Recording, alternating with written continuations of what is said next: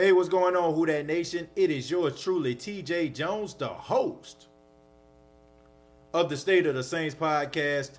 And for a few minutes, I want to talk a little bit about the New Orleans Saints releasing offensive guard Larry Warford. Now, this comes to no surprise to some in the Who That Nation because most people knew that the Saints drafting Cesar Ruiz that there were going to be some moves being made on the offensive line, so this isn't a surprise. But Larry Warford saves the New Orleans Saints $7.7 million.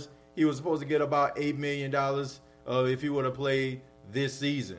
Larry Warford came to the New Orleans Saints in 2017 from the Detroit Lions. Uh, I think he came out of the University of Kentucky, if I'm not mistaken. Uh, only thing he did for the New Orleans Saints was three straight years in the Saints uniform, made the Pro Bowl three times, one of the best offensive guards in football. Now, he did have a down year, I will concede to that, but Larry Warford will not be on the streets very long. This guy will get signed. I would be highly surprised if he hasn't been signed by the end of this week. He's a big, solid guy. Um, you know, he's good at run support. Uh, that's probably his mo. He's he's much better at run support than pass protection. But Larry Warford is a good football player, and he's a really decent guy, man. And I wish him all the best. I'm not mad at the New Orleans Saints. I understand it. Um, I've been talking about this on several episodes that the New Orleans Saints are trying to make room to make sure that they pay those 2017 players. They can pay the Alvin Kamaras, the Lattimores, the Ramczyks, the Marcus Williams of the world. So they got to make some moves, man. And unfortunately, uh, Larry Warford was a cap casualty. But I think the New Orleans Saints are doing the right thing. They're trying to make their offensive line a little bit more younger.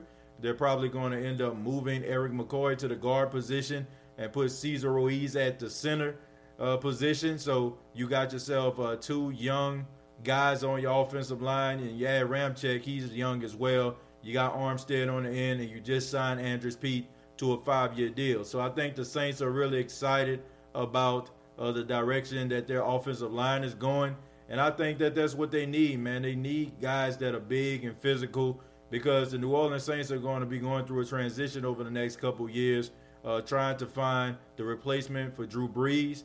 And we all know that young quarterbacks, it takes time for them to grow and develop. And we also know that the best friend to a young quarterback is a running game. So the New Orleans Saints are trying to beef up their offensive line because they know that they're going to have to kind of uh, hang on their running game in the future, man. I know that's a shock to say because we don't see the Saints running the football very much, but that's because Sean Payton has so much confidence in Drew Brees, but eventually they're going to have to run the football, and they're doing the right things, beefing up their offensive line with young, talented, and hungry players. But I would love to hear from you. What do you think about the release of Larry Warford? Uh, what team do you think he's going to end up going to? I think he's going to the Ravens, in my personal opinion.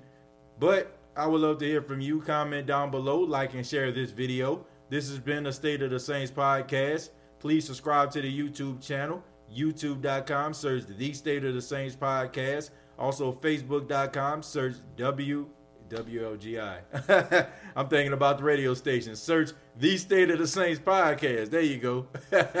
and uh, thank you all very much for the love and the support. Till next time, all I got to say is, who that?